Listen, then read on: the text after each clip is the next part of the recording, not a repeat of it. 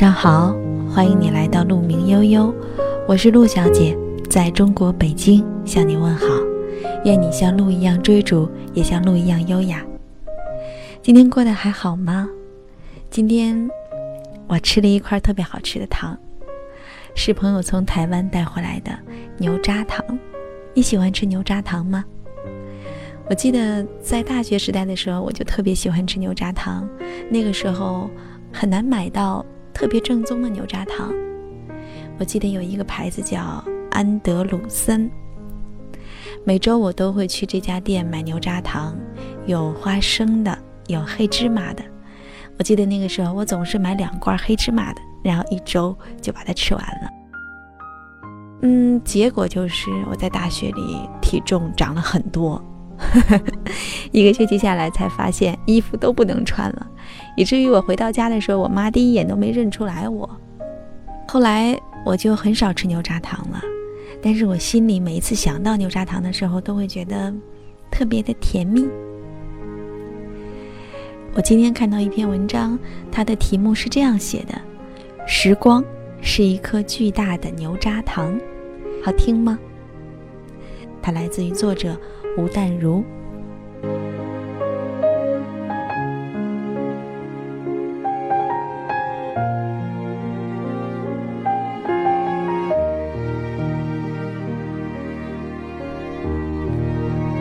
我曾经是一个非常会浪费时间的人，还好，一路上有人不断的告诫我：“你这样下去不是办法。”直到我内心深处也有了“你这样下去不是办法”的声音，变成一个能够自觉掌握时间的人。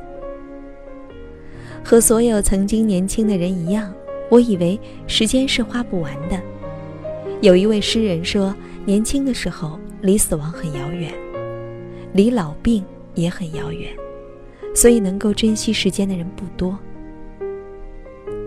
当时考台大之后，我真的以为大学生活就是郊游、烤肉和恋爱。我每天在校园里晃荡，把交男朋友当成人生最重要的事儿。上课时常为了考虑该穿什么衣服而忘记带课本，也没有人看到过我出现在图书馆。大学没有小考。顶多只是期中考试和期末考试，我并不需要像以前那样兢兢业业。我当时以为自己有很多才华，高中时我的成绩也还是名列前茅，各方面的才艺竞争成绩都很不错。由于以前常常参加课外活动的关系，我会做海报，会写文案，伶牙俐齿，想争取我加入的社团很多。不过，我什么都懒得做。每天要求男友载我去逛街，赖着他帮我写作业。图书馆的期刊室好复杂，怎么借书查书我都不知道。早上八点的课起不来的话，我就不去。中午十一点半常常逃课，跟同学们先到学校餐厅占位子，那个时候才有热腾腾的自助餐。老师讲课无聊没关系，我就到学生活动中心打台球。我觉得。这样很酷。那个时候，有一位多事儿的同社团学长，曾经苦口婆心地对我说：“我看你这样下去不是办法。你现在以为自己很好很优秀，可是过不了多久，一定会有人赶上你的。”不久，我就发现，哇，怎么大家谈起事儿来，信息比我多得多，思考方法也比我有逻辑。那也就算了。大一上学期，我总共修了八门课，有四门不到六十分，连营养学分如中国通史都不及格，这怎么可能呢？我有那么糟吗？那个暑假，我把成绩单藏了起来，很丢脸的不断的参加补考，但是我还是没有因此而努力向上。大三那一年，和我一起修了两年日文的室友已经通过了日文最高等的考试。而我发现自己连五段动词都没有搞清楚。修一位号称谢九九的老师，听说他最低会给学生九十九分的课，竟然得到历史的最低分八十分。我是怎么回事儿啊？我不是自认为很聪明吗？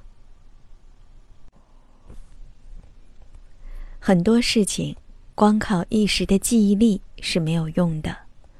比如我的室友两年来和我都同修一门日文课，他每天早上起床会念一小时日文，而我还赖在床上，有作业时只想抄他的，难怪成绩很差。真正体会到积累时间的力量，大概就是从室友与我的日文水平悬殊开始的。后来我慢慢的领会到一件事儿：就算没有天分，只要你愿意每天花一点时间做同样的事情，不知不觉间你就会走得很远。日积月累是笨功夫，但是也是最聪明的事儿。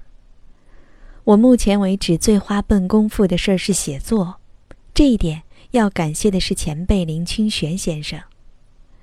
某一天，当我还是一个对写作有兴趣，但怎么写都只是一个不畅销作家的时候，我在出租车上听到他很诚恳地说，自己每天都会写三千字，对他来说都已经是习惯了，所以他的文字才会那么的亲切自然。看到万事万物、小花小草都可以有所启发。一个当时那么畅销的作家这么说，对我来说是有感召力的。我开始每天写两千字，没有为一定要换成稿费而写，没有读者也写，自己寻找题目，把写作当成生活的一部分。有时候写不出自己想写的东西来，就写一些无聊的消息稿，或者是整理访问稿。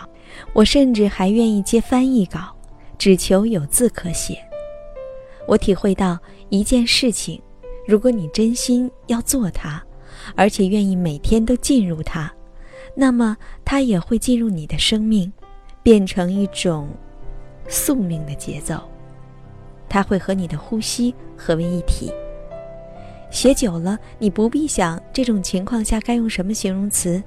写久了，你会知道每一个瓶颈都是一个转折点，只要继续下去，就会柳暗花明。当一个东西进入你的生命，成为你生活的一部分时，那种微妙的感觉很难形容。也许电玩狂热分子最能体会到我的感觉。那个与现实世界无关的虚拟世界好迷人，你很想每天进去探索它的无限可能。我和电子狂热分子的差别只在于，他们的幻想世界是被设定的，而我的比较容易接受自己的指令而做各种更改。写作的世界很刺激，永远有新鲜的事情，比挑影片更有趣。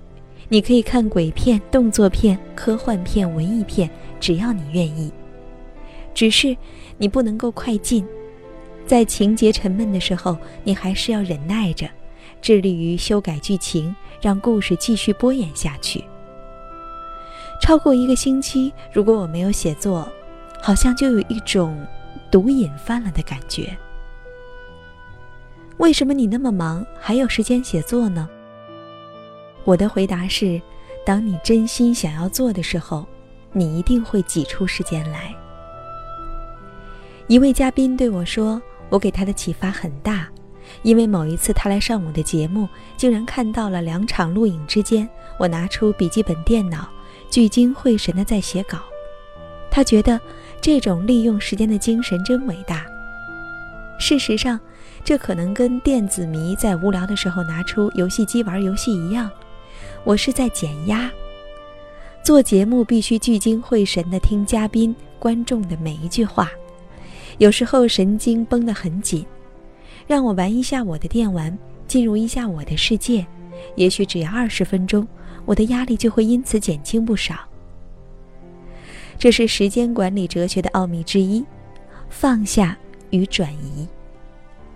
还有，可别以为我是趁着空档在捞钱。其实我是在享乐。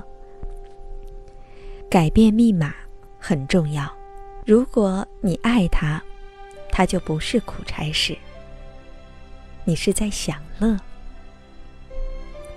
所以管好自己，管好时间特别重要。什么样的人最需要做时间管理呢？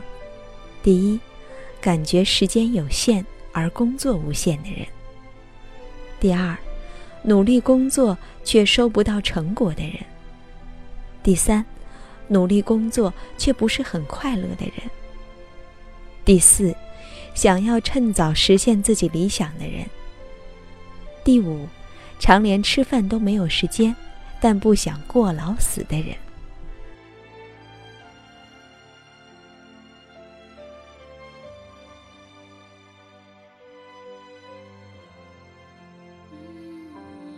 最近一段时间，我一直在看一些有关时间管理的书，正好这篇文章也讲到了时间管理。我之前说，对于我来说最重要的是时间和精力。我总是希望把时间最有效的花在一些有意义的事儿上。其实哪怕是虚度时光，这些虚度也是对我个人来说，或者对我这个生命个体来说，是快乐的，是有意义的。一天。只有二十四个小时，如何有效地利用这二十四个小时，让自己获得更多的知识，以及让自己获得很多的快乐？这不仅仅是一门技术，更是一种智慧。它不是天生的，是需要靠我们后天去培养和锻炼的。如果你有时间的话，不妨也看一看有关时间管理的书，或许你会对于你的生活有重新的安排，对于时间有更好的规划。今天我们就分享到这里吧。这里是鹿鸣悠悠，我是鹿小姐，在中国北京向你说晚安。愿你像鹿一样追逐，也像鹿一样优雅。